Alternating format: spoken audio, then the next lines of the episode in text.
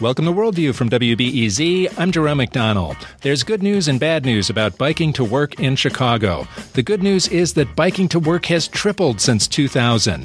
The bad news is that it's still only 2% of Chicago commuters that bike to work.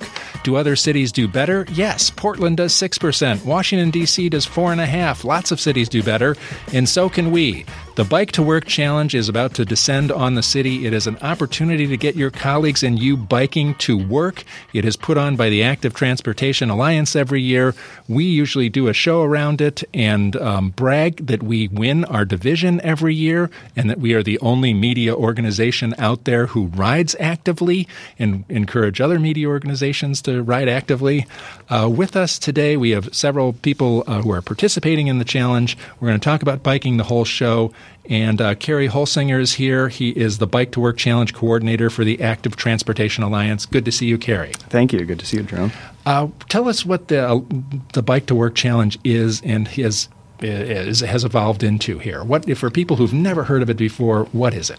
Yeah, so the Bike to Work Challenge is presented by Keating Law Offices. It starts June 14th. It's a Friday, and it's a 2-week-long friendly challenge or competition amongst hundreds of Chicagoland organizations, both in the city and in the suburbs. So they're competing to have their employees just see who can log the most miles by biking to work. So the big goal of Active Trans with this challenge is to just get more people trying to bike commute for the first times. You know, just take that first step. You don't have to be a... it's an opportunity to give peer pressure to your colleagues and really just ram in their faces. That's what I do. Exactly. You know, you don't have to be a hardcore cyclist to do this. You know, you just get out there and try it for your first time. Any leg of the journey counts. I ride to a metro stop and then ride from a metro stop to here every day, and that is my commute. That counts. Exactly. And some people have asked me if they drive their bike to the nearest trail, and they ride the trail the rest of the way to work. So even if you're driving part of it, you log those miles that you're actually biking. You've got an app and everything now. You've gone extremely high tech. You can track your miles by your app and everything. We do, yeah. So the app is still up. We've removed the points. So we used to add extra points for using the app, but if you want to use it, that's fine. That will pretty much just track your miles there and be uploaded right to the site. Otherwise, you can just go online to bike the number 2workchallenge.org and log your miles there. It's great that so many organizations take part, and there are several hundred organizations that take part every year. Yeah, I think last year was about 400. That's anything from people with a staff of 5 to like 5,000. And you cut them up into divisions according to size. We do. There's, I believe, 7 different divisions based on the number of employees, and then there's 6 different divisions based on the type of organization. So if you're a nonprofit, for-profit, bike-related organization, education, and we actually have a new division this year for Divvy business members as well. It's cool to look and see, because on the website at bikechallenge.org, you can see all the organizations that are taking part. And it's really the organizations that care about sustainability in the city, that are really interested in promoting sustainability. And some are not surprises. A lot of the architects and urban planning types are very big in the thing. But there's also marketing organizations like Upshot is a big competitor of ours who is just really concerned about sustainability in Chicago. It's really nice to get to know the people who are interested in sustainability. Yeah, there's a whole range of different organizations participating, like you said, from lawyers to architects to a bunch of different nonprofits running in this. So it's good to bring all these different folks together. And we've got a couple of them here. With me is Meredith Stepien. She is an experienced developer at the Adler Planetarium and their team leader. Great to meet you. It's so nice to meet you too, Jerome. The Adler Planetarium is our greatest competitor in our division. They have been second place to us a couple of years in a row. Wait, I thought you said you weren't going to bring that up. I lied. But the good news for you is that we're a mess. We're a mess. We're under construction. Our shower is out of commission. Half our staff is at a WeWork down the road. We're They're right next to the red line now, and so we are in flames, and you have an opportunity this year to whip us, I think. Cool. Also, a lot of our top riders are not available. It's going to be bad. I'm telling you, it's going to be good for you. All right, cool. I'm excited to maybe beat you. What's your best line? What is your best thing to get other coworkers to get in there and ride their bikes? Well, I'm not afraid to. We use Slack. Do you all use Slack to communicate? We do. Okay, yeah. So I'm not afraid to just post on Slack pretty constantly and say "Yay!" and with a lot of exclamation points, and then tag everyone who I know who bikes, and even if they're like a VP level person, if they walk into my office, I'm like, "Hi, don't forget to sign up today," and I'll just send it a bunch of times. That's great. They restricted me to a bike channel. They said, Jerome, you got to go on the bike channel now. Yeah. And people can sign up for that or opt out. Mm-hmm. But, yeah. But I still use email. I just go right at it. I just go right at everybody on email. Yeah, and we also have snacks. Last year we did a thing where we provided some edible materials such as pretzel sticks and bananas and carrots. And we said make a bike out of these these materials, and then you can eat your bike and also sign up. And then, and donuts, of course. So things like that. We also had a challenge where you had to try and draw a bike from memory without looking at a picture of a bike, and that's actually really hard. It's hard to draw a bike, period. Yeah, it's really hard. It's much harder than you think. So that was a fun challenge, and just like little things like that to get people excited. Meredith Stepien is with the Adler Planetarium. Also here is Carter O'Brien. He is with the Field Museum. He's their team leader. He is also their chief sustainability officer. Great to have you, Carter. Hi, thank you.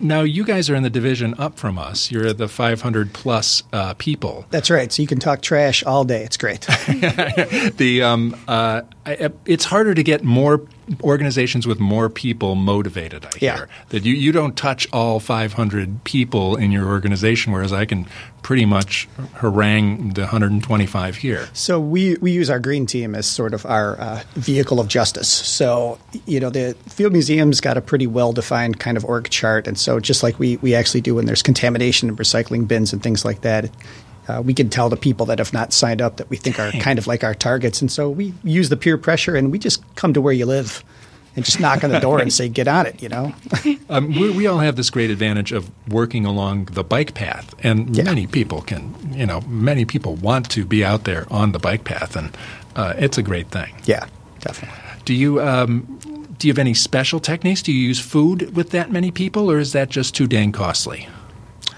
We do like one big kind of staff ride during the week, although now that it's two weeks, we're kind of rethinking how we might open it up. We've had some rides in the past that have been dedicated to either like sort of new employees. We've had some women-only kind of rides to kind of encourage that kind of community building.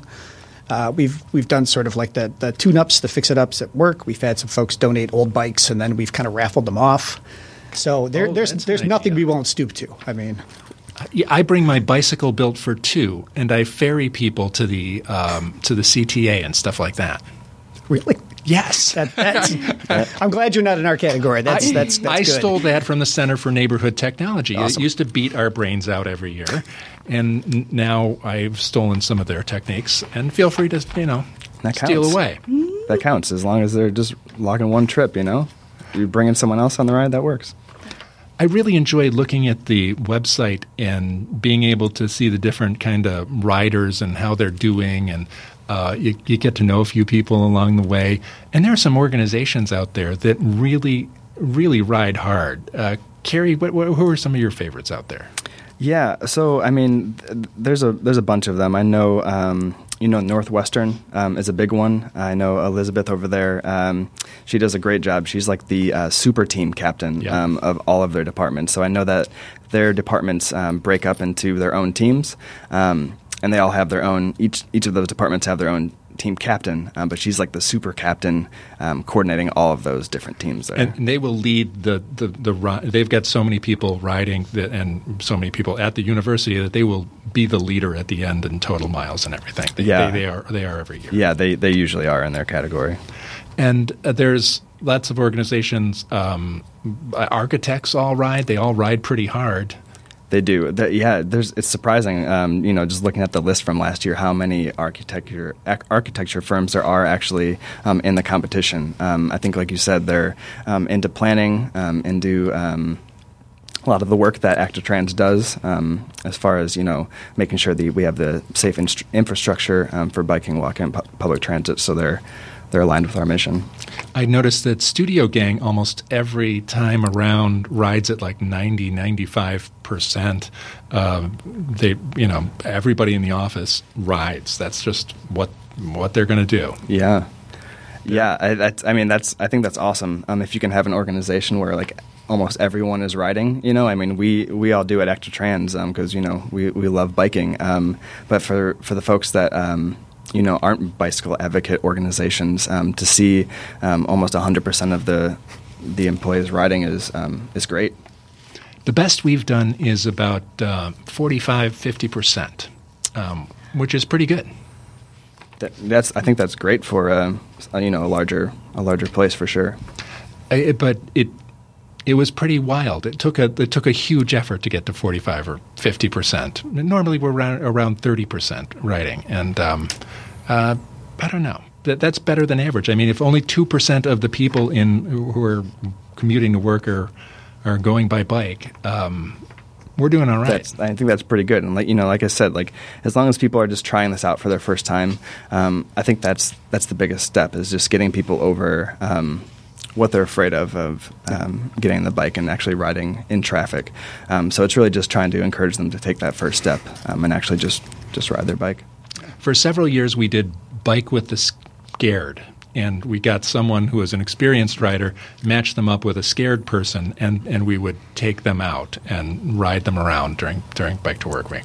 Yeah, that's a lot of I like the bike with the Scared. But there's a lot of companies. I know they do the buddy system. They meet up with people in their neighborhood who are they're biking to work with, and it just kind of helps them, show them the ropes of actually biking to work and what it takes to ride in traffic. When I get my bicycle built for two out and I ride people around in the back, some of them are kind of the Bike with the Scared type, and they tell stories about, and it comes out what happened to them when they were on a farm as a child and they fell off the bike and they hit their mouth. Mm. And then you hear the stories of trauma that has kept them off of bike maybe for decades.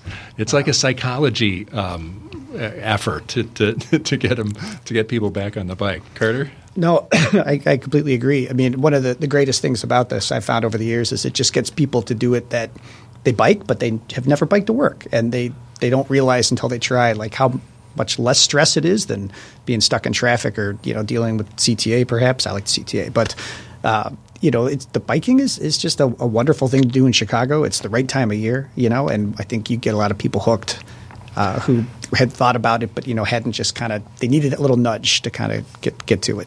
Yeah, I never had an interest in biking in the city whatsoever until I was about 3 years in, and I met my friend Nick, who heard that I didn't have any interest in biking. It sounded terrifying to me. And he found a bike on Craigslist for $60, showed up, brought it to my house, and then when a few weeks went by that I hadn't biked in it, he came with his van, picked me up, put the bike in the van, and drove me to his house. We were rehearsing some music together, and then made me bike home from his house, which was in Ukrainian Village. And I was living in Lakeview. So it was pretty, but he biked with me half the way, and then he was like, "You got it," the rest of the way home. And I couldn't get home any other way. I had to bike, and then that was it. He broke me in. I was like, "It's not so scary." Wow, that's like throwing the baby in the pool and seeing if it swims. He seriously did. That's awesome.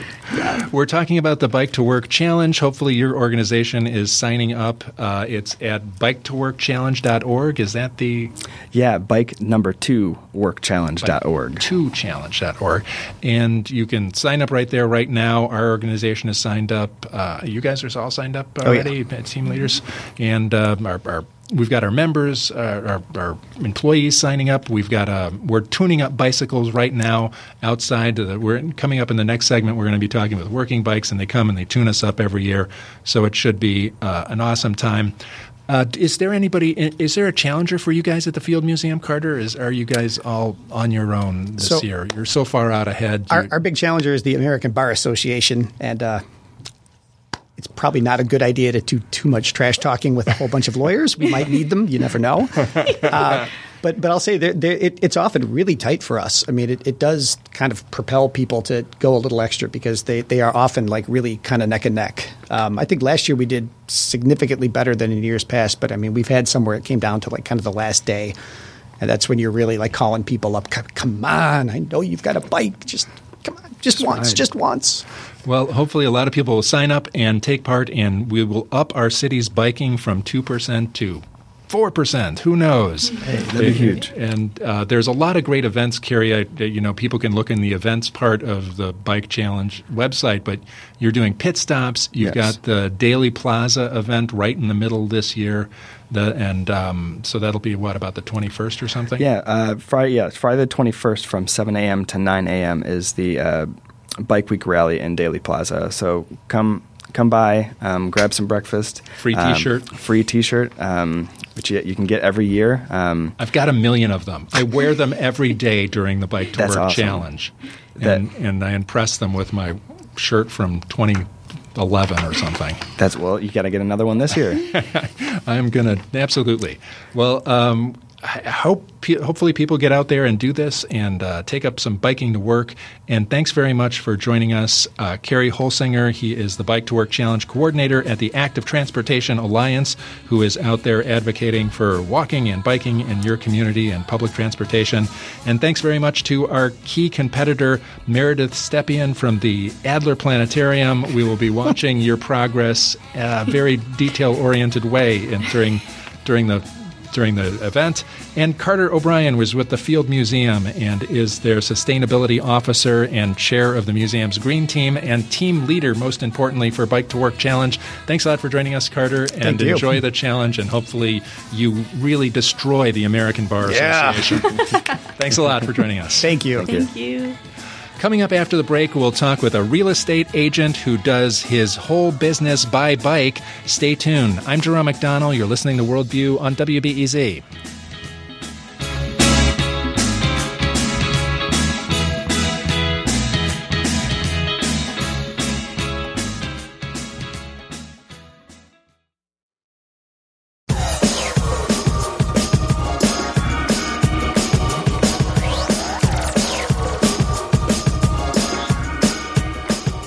This is Worldview on WBEZ. I'm Jerome McDonnell. We're talking about biking and biking to work today on Worldview. And we're going to talk with people who have bikes in their work all the time now. First of all, let's talk with A. Jordan Rothschild. He is a real estate broker, and he is the owner of Bike Home Chicago, and he shows homes by bike. That's awesome, Jordan. Oh, thank you. Thank you for having me. Now, tell me how you decide. Most real estate agents, they would never even think to do something like this, but you are showing homes by bike. What happened? Well, like many blessings in my life, I have my husband, Robert, to thank. About 5 years ago, I was at a work job that I was a property manager, so a very sedentary job that I loved a lot, but long hours, and I had trouble finding time to work out. And Bike to Work Challenge came around, and I didn't officially do it, but he challenged me, and I accepted. And ever since then, I've fallen in love with biking and did a little pivot in the industry and switched to the sales side, and now show homes by bike. And I just really enjoy it, and my clients really enjoy it. It's a great way to learn the neighborhoods, and it's a lot of fun. Can you give us an idea of how you map this out with a client? Because it sounds like you would almost have to work individually with them, create a map, and then go do it. Well, at this time, because I've been doing urban biking in the city for so long, I'm very well acquainted with the streets that have the best bike routes, and a lot of people already kind of know what part of town they want to live in. They've narrowed it down because it's close to their children's school that they want them to be in, or close to work. So typically we're only seeing a couple neighborhoods, and they're usually near each other. So it's actually the fastest way I've found to get around the city, especially when you're looking at homes after work. It's rush hour. You don't have to park. So it's really nice. What has been the reaction of clients? Does this make, do you skew, your clients skew younger or something? Like the older, just are not going to get older clients who want to ride around and find a house or something? Right. No, good question. I don't only show by bicycle. It is my preferred method of seeing homes, but if someone wants to ride in a car, I'm happy to do that as well. But yeah, I do encourage folks. And it's popular amongst people that already bike to work. I had a client that does triathlons that really enjoyed biking. And, it's hard to find time to work out. And looking for a home is very stressful. And you see the first home, it's not what you thought it would be. And then you get on the bike and you do some deep breathing. And it really does help kind of calm you down during your search. So, oh, that's a good way to put it. I didn't think about the psychological aspect of it. What do the clients... what kind of feedback do you get from clients? What do they say?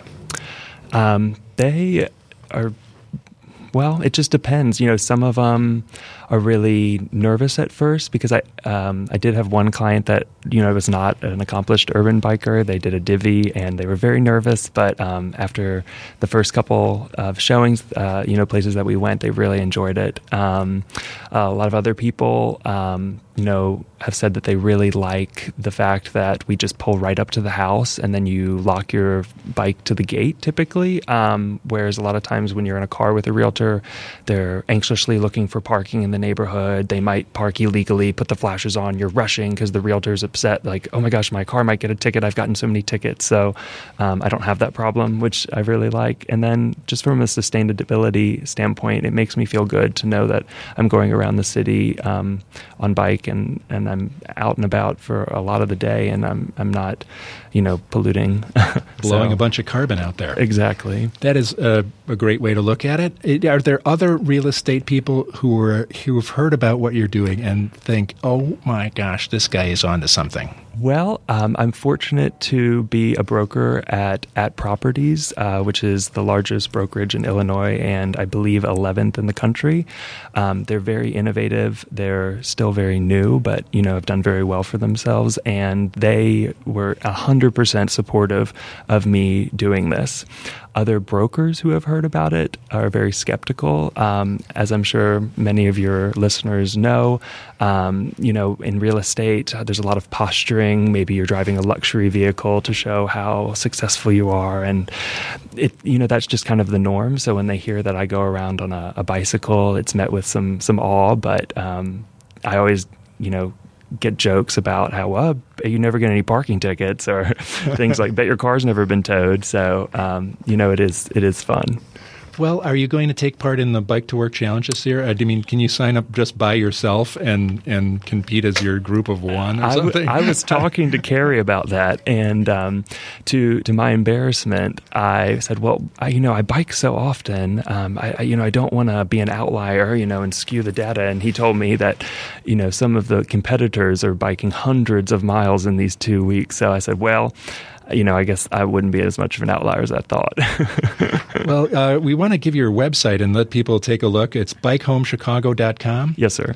And you are right up there on a bike and right in people's faces with bikes, and people can check it out and go for a bike tour with you and buy a house. Absolutely. Did it up sales?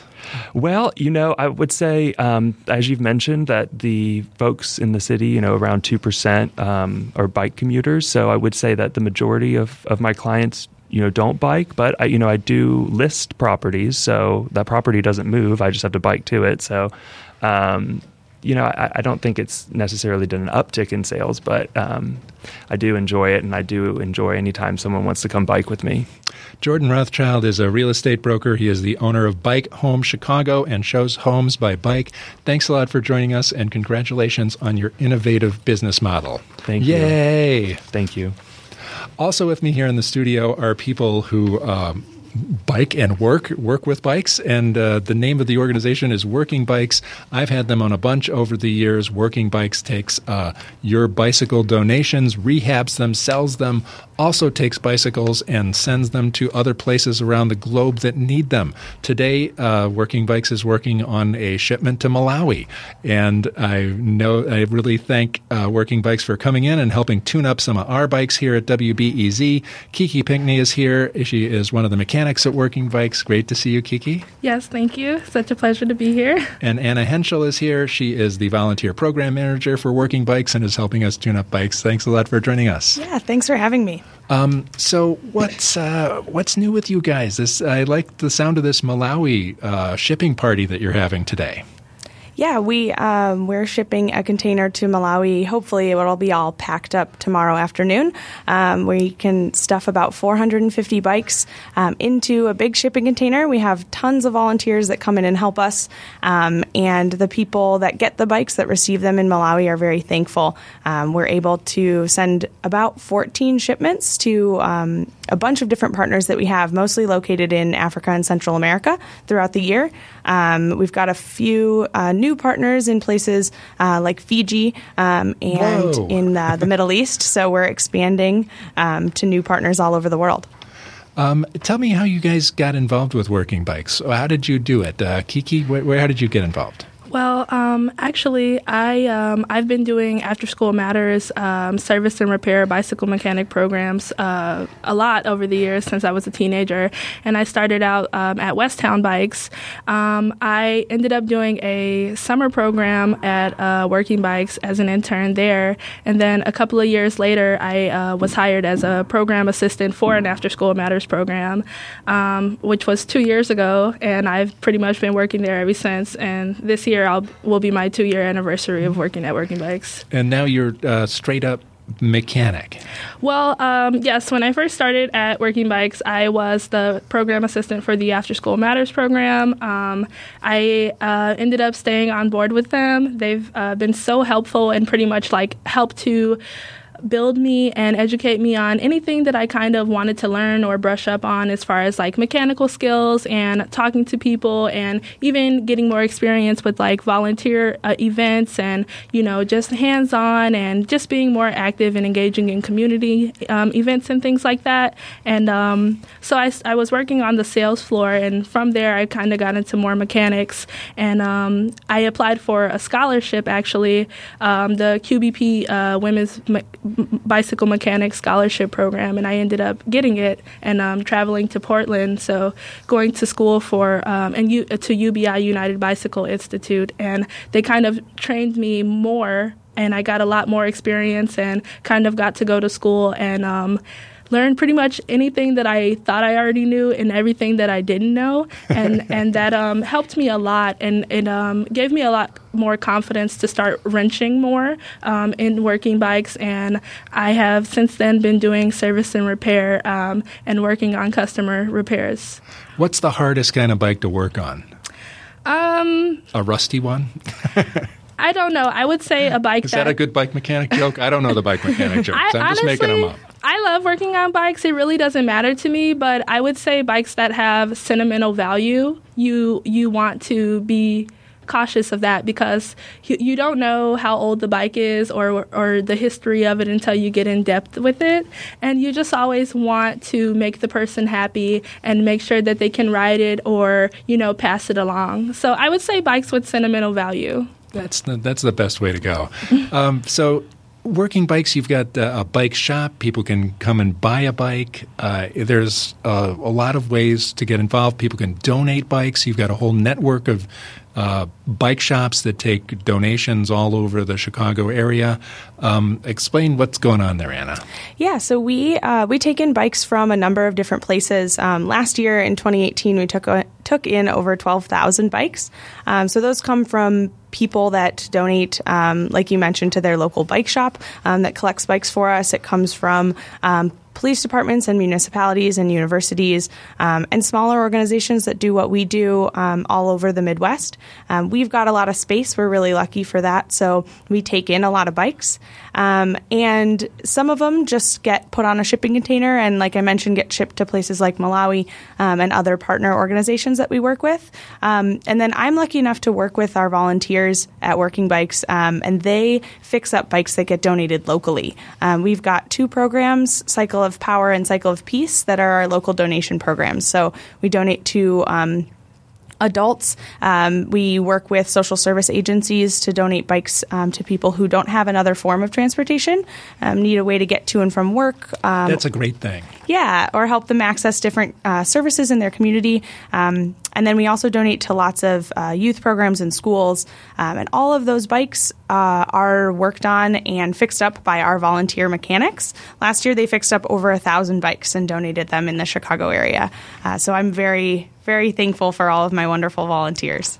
I would be too. That's a wonderful thing you're doing. Bikes are not just a form of transportation. They can be something that change people's lives.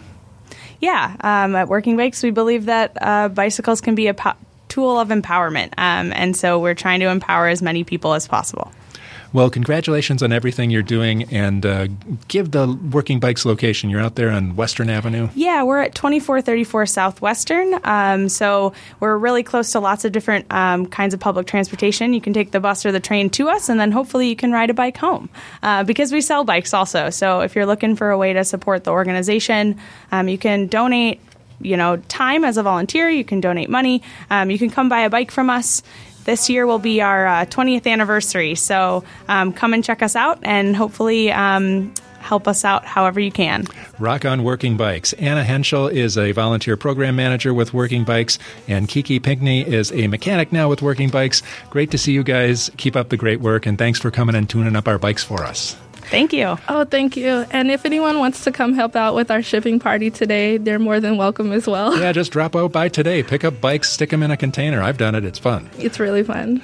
And coming up after the break, we will talk with the greatest global biker Chicago has ever produced, George Christensen. He's touring across France right now. Stay tuned. I'm Jerome McDonnell. This is Worldview on WBEZ. Finger and a wicked taste. Got a lot of nerve and a lyrical case. Be sure to ride it.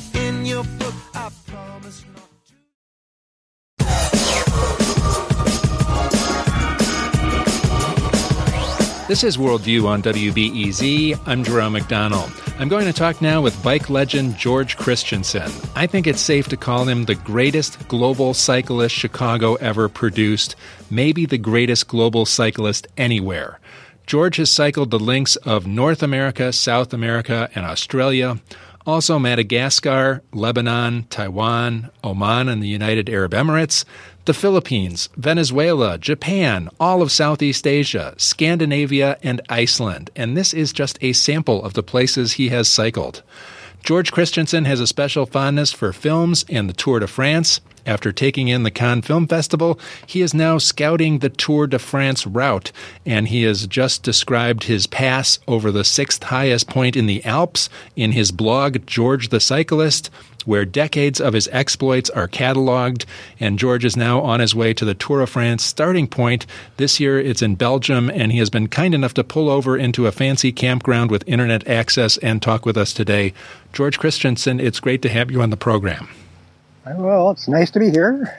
When did you know you would devote yourself to the bike?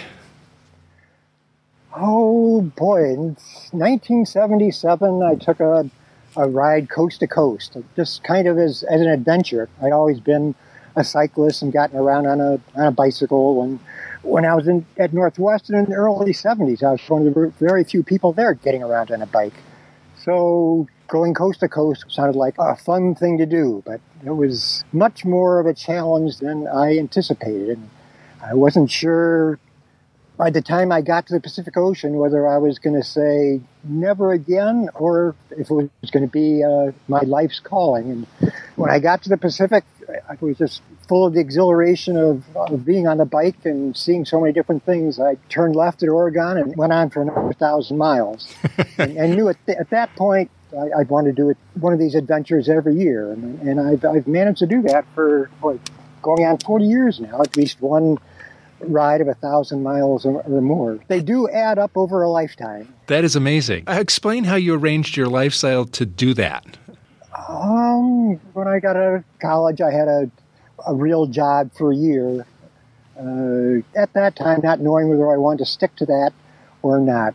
The company I was working for, I was sort of the administrative assistant to the owner of it. And so many of the people at this company were talking about what they were going to do when they retired. And that was really, really disheartening. I didn't want to be somebody who was just looking forward to retirement and doing all those things that you wanted to do. So I thought if I saved up my money from that first year, I could take an early retirement and do some of the adventures that you want to do when I was retired, and then return to the workplace later on. The most significant job I had after that was, working as a bicycle messenger. And I just kind of did that as a lark initially. It was something to do on the bike that I'd always been curious about. And when I got back from 6 months in South America, and I had a gap in time and thought, I'll give this messengering a try. Initially, I was really, really happy that I wasn't doing this for a real profession. The job was much more demanding, physically demanding, than I initially realized it would be. Although, once I got in shape and learned the ins and outs of the loop, I came to enjoy that job so much. The biggest challenge of the job was working more than I needed to. And that was something I went back to for nearly 20 years as the messenger. All right. So essentially for 20 years, you did bike messengering half the year and then toured the world half the year. Is that about the size of it?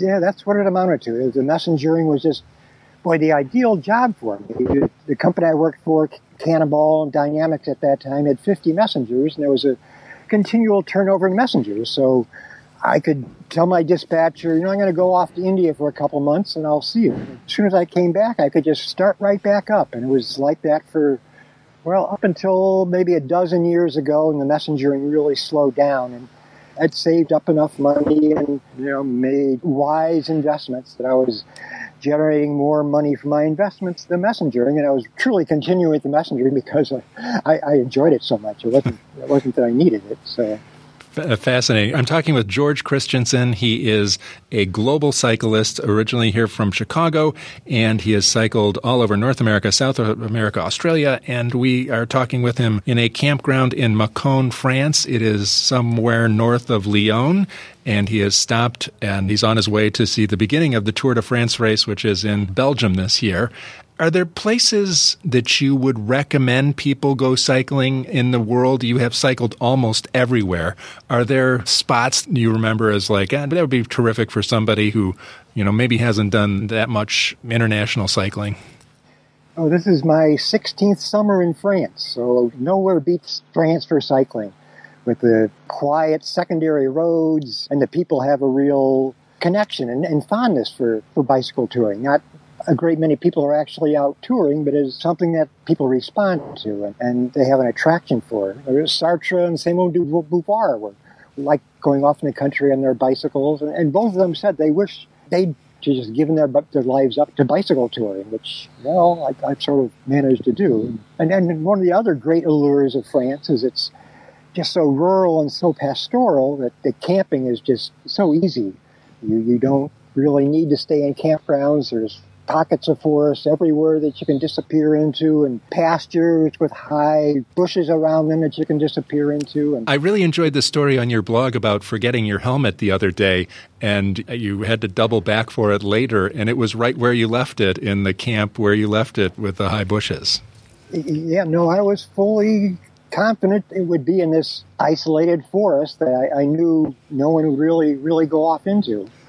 But camping really is a part of the culture here. When you come into towns, there's always signs for camping.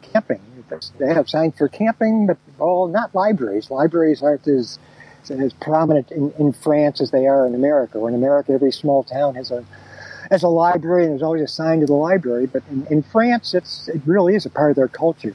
I hadn't really taken advantage of the campground so much as I really enjoy the independence and freedom of just camping off in the woods and being able to bicycle until the late evening and when the cycling is best. But it wasn't until a couple of years ago when my girlfriend Janina joined me for a ride across France, and she was a little bit leery about wild camping, knowing that I'd been attacked by a wild boar in my tent one night.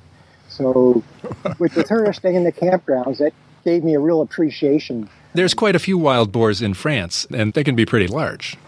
No, they are proliferating. I was lucky the one I disturbed was a young male and didn't really have the horns yet. Otherwise, it really could have been curtains, but he didn't appreciate me encroaching upon his turf and just charged my tent in the middle of the night. I woke up to this stampeding sound, which I hear that occasionally when I'm camping, where some predator is chasing after a deer or something, and I hear this scampering through the woods. So I wasn't initially alarmed when I heard this scampering until something just plowed into my tent, and I couldn't believe it had happened. It woke me up. I thought maybe a tree limb had fallen on me, but I realized I could see the sweaty imprint from this wild boar's head on my tent, and he was still kind of prowling around, not sure whether he wanted to charge again or not.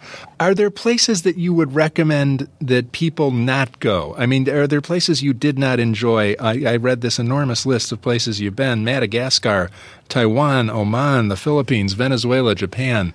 Well, the only trip I was on where I wanted it to end, or I thought I might end it prematurely, was crossing India. And India, with the really bad roads, and the rule of the road in India is... no rules. Well, people honk their horns at slow-moving traffic. 90% of the traffic is these high-piled lorries going along at just 25 miles per hour. That's the standard speed limit, 40 kilometers per hour.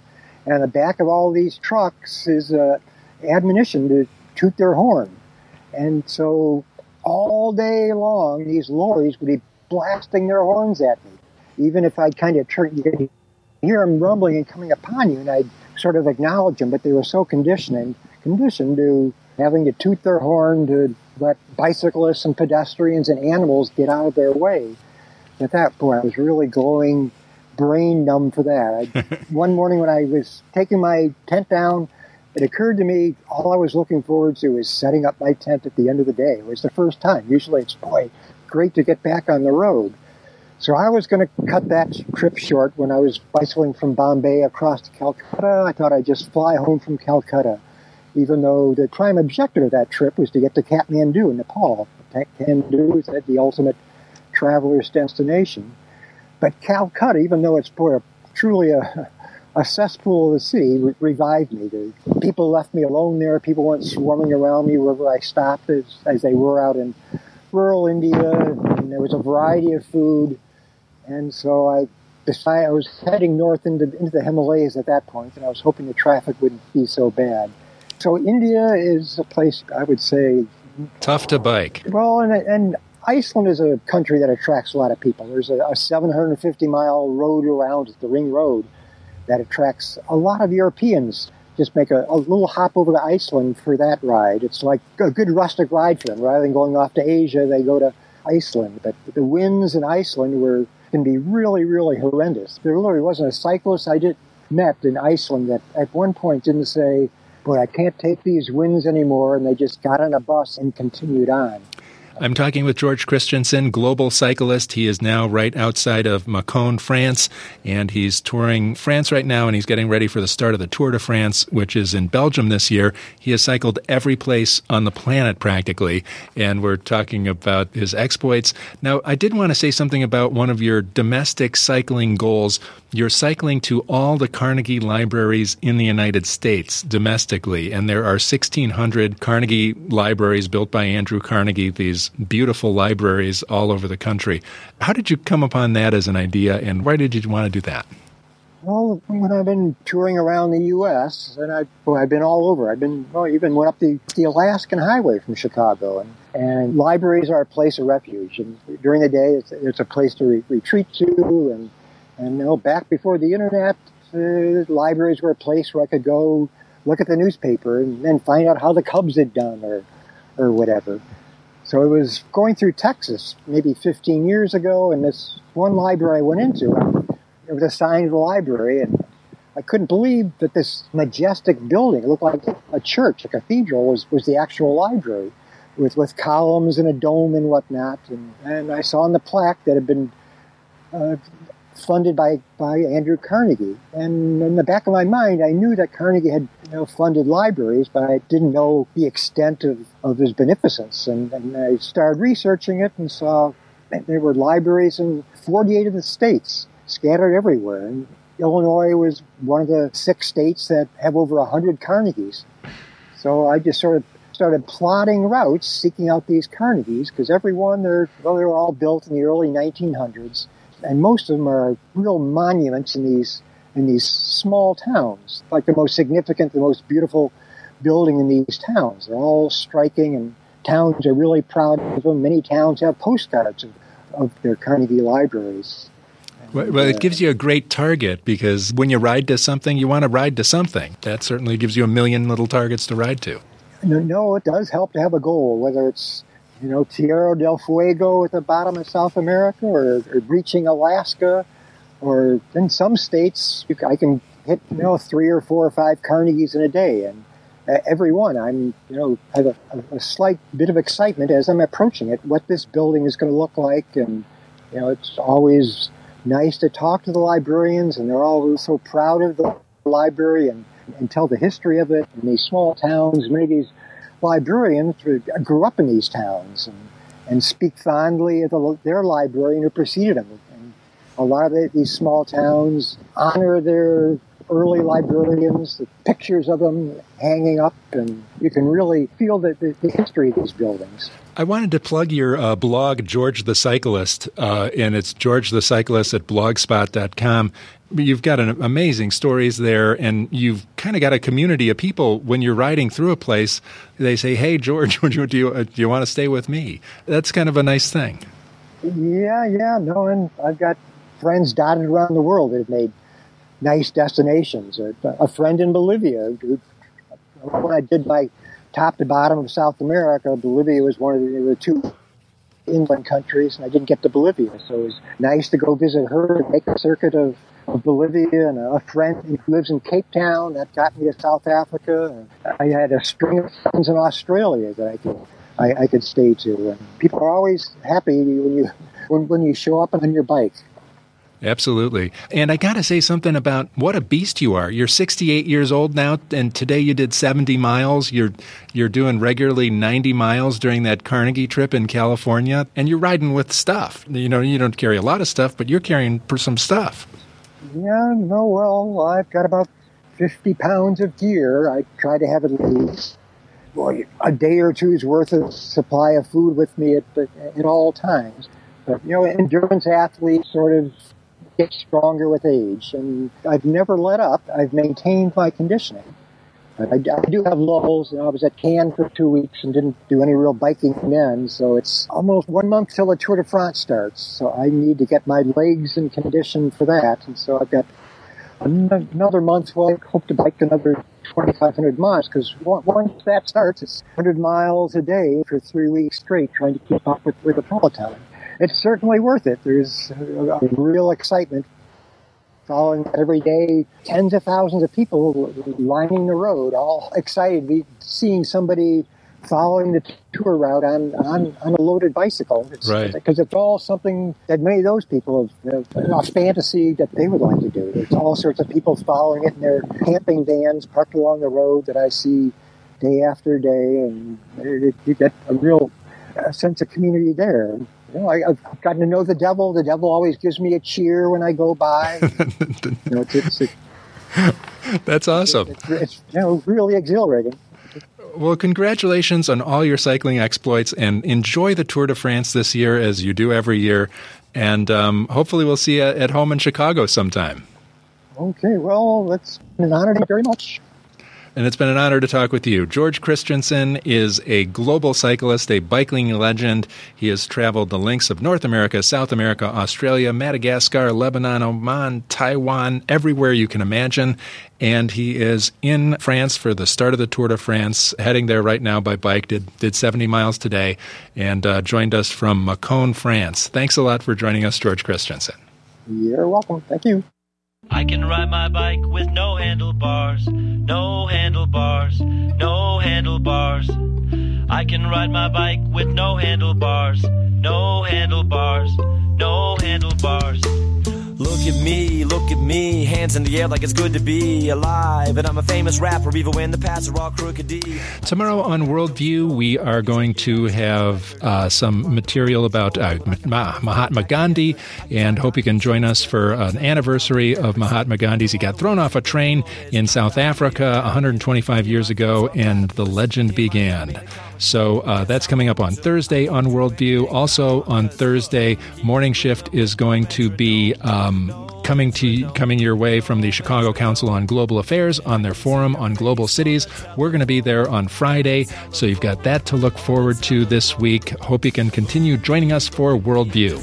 I'm Jerome McDonnell. You've been listening to Worldview on WBEZ. With a book to read, I can make money, open up a thrift store. I can make a living off a magazine. I can design an engine, 64 miles to a gallon of gasoline. I can make new antibiotics. I can make computers survive aquatic conditions.